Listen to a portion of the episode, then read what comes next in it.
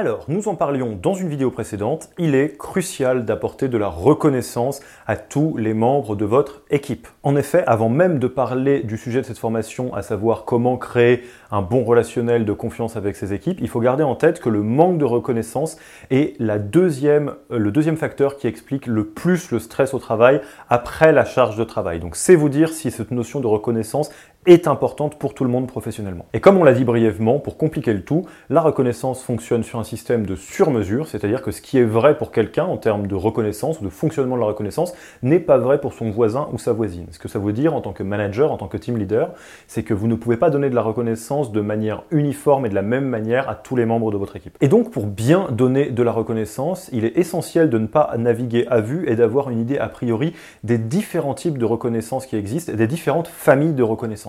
Dans cette vidéo, vous trouverez une petite visite guidée des différentes grandes familles de reconnaissance, donc les grandes classes de besoins de reconnaissance. Et pour chaque famille, pour chaque grande classe de besoins, vous pourrez trouver quelques leviers qui fonctionnent pour arriver à exprimer de la reconnaissance de cette famille-là, donc de cette classe-là. Allez, c'est parti.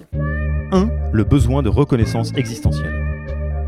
Le besoin de reconnaissance existentielle, c'est ni plus ni moins que le besoin d'être reconnu pour l'intégralité de qui on est, pour toute sa complexité, pour toute sa vie, et de ne pas être vu que pour une partie de qui on est. Des gens qui ont des grands besoins de reconnaissance existentielle vont par, exemple dire oui mais je suis bien plus qu'un travailleur, je suis bien plus qu'un euh, amant, amante, copain, copine, père, mère, enfant, frère, sœur, etc.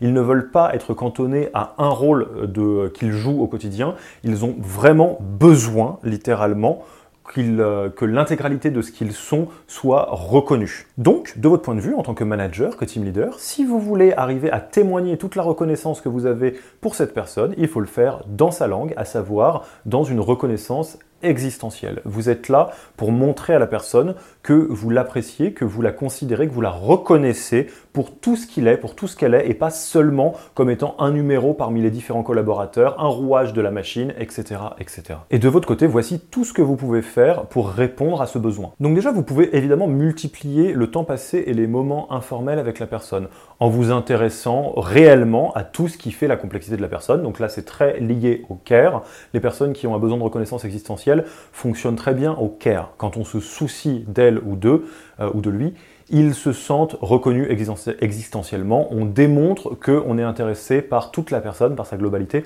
et pas uniquement par l'aspect professionnel des choses. Donc sur ce type de personnes-là, vous pouvez tout simplement augmenter la molette de care, passer encore plus de temps. C'est une très belle manière de témoigner toute la reconnaissance que vous avez pour eux. Une approche complémentaire consiste à impliquer ces collaborateurs, ces collaboratrices-là, dans des travaux qui sont un petit peu euh, hors boulot. C'est-à-dire c'est pas professionnel, c'est pas non professionnel, c'est entre les deux. Par exemple, si vous déménagez des bureaux, vous pouvez dire tiens, est-ce qu'on peut discuter ensemble euh, de la décoration? Parce que je sais que tu as un très bon œil. Là, waouh, vous démontrez à la personne non seulement que vous savez qu'elle est intéressée par la décoration d'intérieur, mais en plus de ça, vous l'impliquez dans un projet qui est assez chouette. Ça, c'est une très bonne manière de témoigner de la reconnaissance existentielle. Un autre exemple serait par exemple d'impliquer ce collaborateur ou cette collaboratrice dans des brainstorming sur des sujets de fond. Vous avez envie d'avoir un ping-pong pour réfléchir sur un sujet et vous avez envie de travailler avec cette personne parce que vous lui faites confiance. Encore une fois, vous témoignez de reconnaissance existentielle auprès de ce collaborateur ou de cette collaboratrice. 2. Le besoin de reconnaissance de la compétence.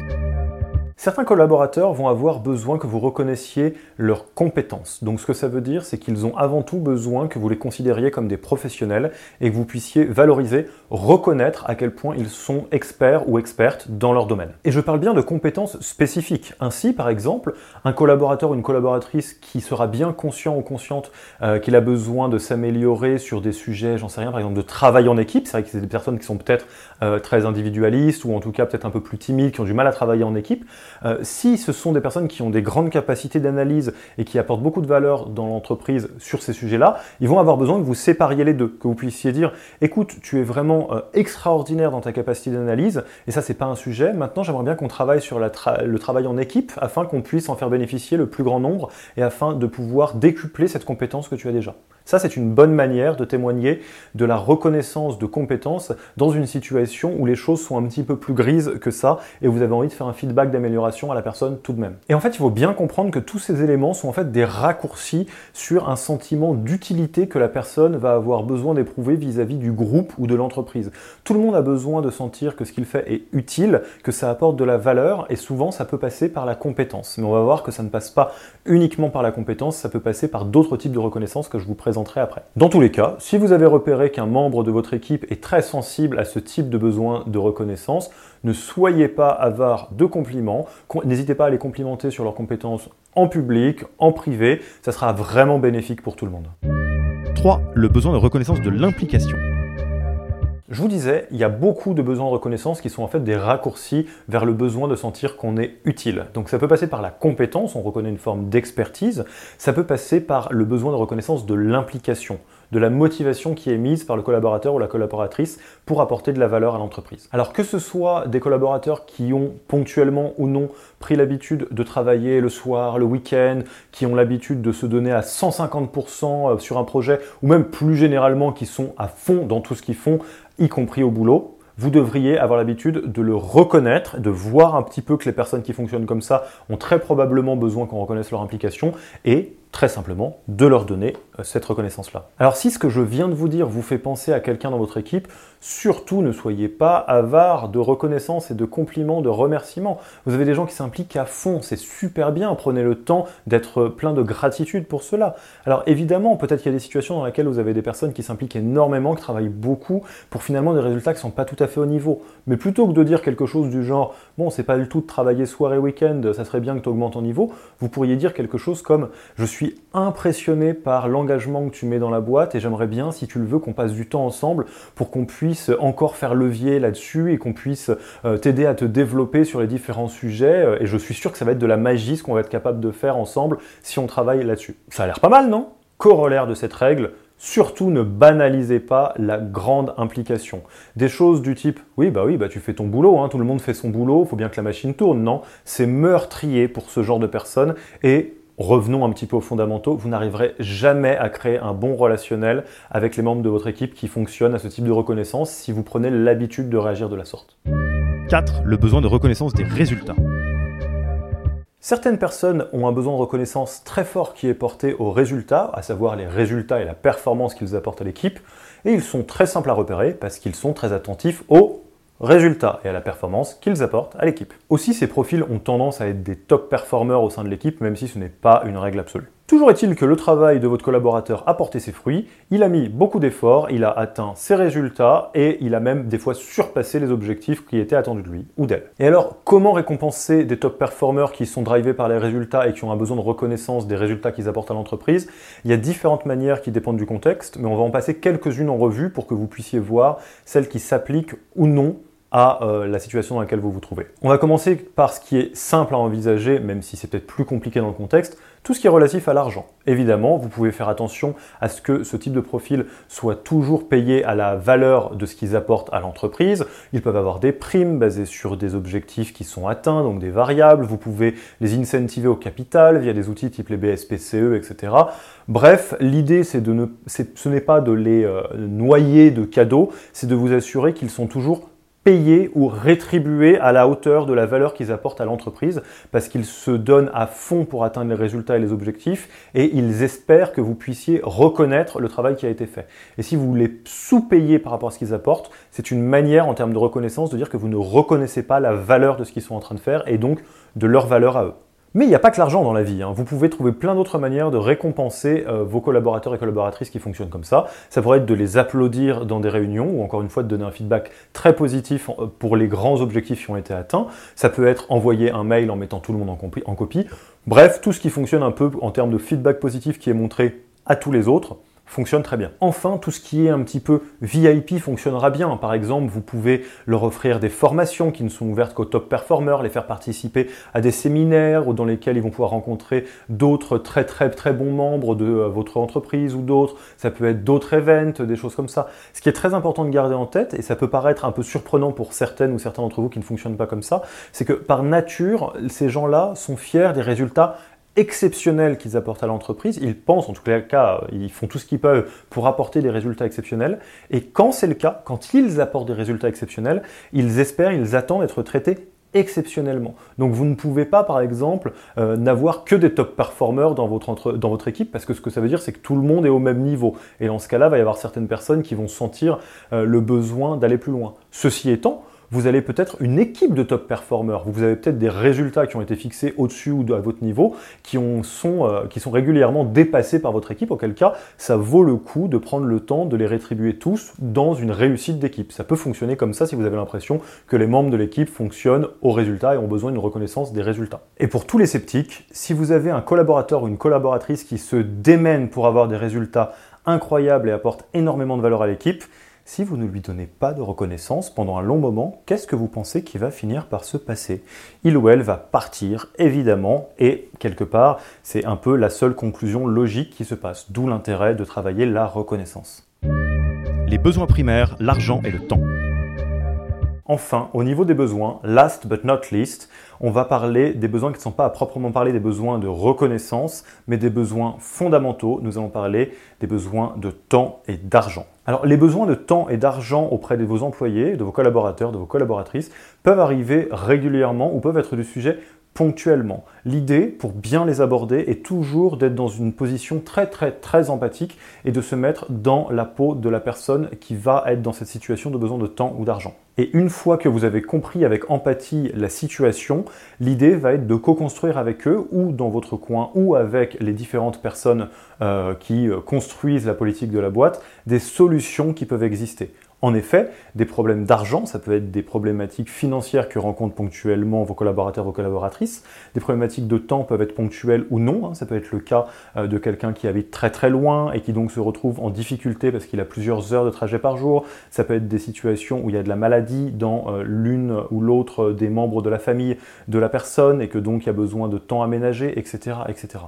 Donc l'idée, c'est toujours la même chose, c'est de comprendre la situation avec empathie, puis d'essayer avec les bonnes personnes de réfléchir pour des solutions. Donc évidemment, ces questions de besoins fondamentaux sont plus problématiques parce que les besoins fondamentaux sont beaucoup plus socles que tout le reste, à savoir que s'il y a quelqu'un qui est en situation de difficulté relativement à des besoins d'argent ou de temps, euh, sa vie va être très insécurisante et donc vous devriez essayer de faire tout ce que vous pouvez pour apporter des réponses quand vous le pouvez. Et pour autant, c'est quelque chose qui est très organisationnel au niveau de l'entreprise. Vous ne pouvez pas juste euh, prendre des décisions relatives au temps et à l'argent par rapport aux membres de votre équipe sans euh, impliquer d'autres personnes. En tous les cas, souvent c'est le cas. Donc ceci étant, vous pouvez quand même apporter des réponses euh, qui peuvent fonctionner une fois que vous avez bien évalué la situation et trouvé quelque chose qui est adapté à cette situation. Par exemple, pour tout ce qui est relatif au temps, vous pouvez trouver des approches pour équilibrer la vie pro-perso de la personne de votre équipe qui en a besoin. Ça peut être de construire un peu de télétravail, de travail à distance, en tout cas de l'autoriser, de prévoir des horaires aménagés quand c'est possible, donc prévoir euh, par exemple que la personne arrive plus tôt le matin pour partir un petit peu plus tôt l'après-midi, etc. etc. L'idée, c'est toujours la même chose, c'est d'être attentif à la situation et de voir qu'est-ce que vous pouvez faire quand vous pouvez faire quelque chose. Sur l'argent, la situation est la même. Un collaborateur ou une collaboratrice qui a des besoins ponctuels ou non d'argent peut peut-être trouver des réponses sous certaines conditions. On peut par exemple envisager de créer des bonus liés à une performance exceptionnelle, des variables liées à l'atteinte de certains objectifs que vous pourrez fixer ensemble. L'idée est de permettre à ce collaborateur ou à cette collaboratrice de bénéficier d'un salaire qui est un petit peu plus élevé ponctuellement ou non, en échange, entre guillemets, d'une valeur apportée à l'entreprise qui permet de justifier cela. D'autres cas de figure, vous allez avoir des personnes qui sont ponctuellement euh, dans des situations problématiques, auquel cas vous pourrez par exemple envisager de lisser euh, certaines primes exceptionnelles ou annuelles, je pense à un 13e mois par exemple, euh, sur une année pour voir si ça permet à la personne de trouver un peu d'aide ou un peu de souffle à un moment donné. Encore une fois, ne vous engagez pas sur des réponses, ne dites pas on va trouver une solution, parce que des fois on ne pourra pas malheureusement, vous n'êtes pas responsable de tout ce qui se passe. Pour autant, essayez toujours de bien comprendre ce qui se passe pour apporter des réponses quand elles existent, ou en tout cas essayer de les imaginer. Au final, pour conclure, il est important de garder en tête que la reconnaissance est un besoin fondamental pour l'ensemble des êtres humains et des travailleurs et travailleuses, donc pour toutes les membres de votre équipe, et qu'en tant que leader, vous ferez bien votre travail de donc euh, responsable d'équipe ou de manager. Si et seulement si vous faites attention à bien partager de la reconnaissance à tous les membres de votre équipe et pas seulement à celles et ceux avec lesquels vous avez des atomes crochus, à faire votre maximum pour faire du sur-mesure vis-à-vis de vos collaborateurs et collaboratrices et n'essayez pas d'être vraiment dans le partage de quelque chose qui fonctionne pour vous en termes de reconnaissance. Rappelez-vous, il hein, peut y avoir de la besoin de reconnaissance existentielle, de compétences, d'implication ou d'objectifs. L'idée c'est de trouver un petit peu la sensibilité de la personne que vous avez en face de vous et de parler sa langue. Et enfin, à exprimer la reconnaissance quotidiennement à voix haute ou à texto ou à mail haut, si on peut dire. L'idée, c'est que c'est pas tout d'avoir envie de partager de la reconnaissance ou euh, de faire attention aux sur-mesures, c'est bien, c'est les prérogatives numéro une. Ensuite, il faut l'exprimer. Si c'est dans votre tête et que ça ne trouve pas quelque part son chemin jusqu'à la personne que ça concerne, c'est comme si vous n'avez rien fait. Donc faites attention à garder ça en tête. Vous avez envie d'exprimer de la reconnaissance, vous avez envie d'exprimer de la reconnaissance sur mesure et vous l'exprimez d'une manière ou d'une autre à haute voix ou par écrit.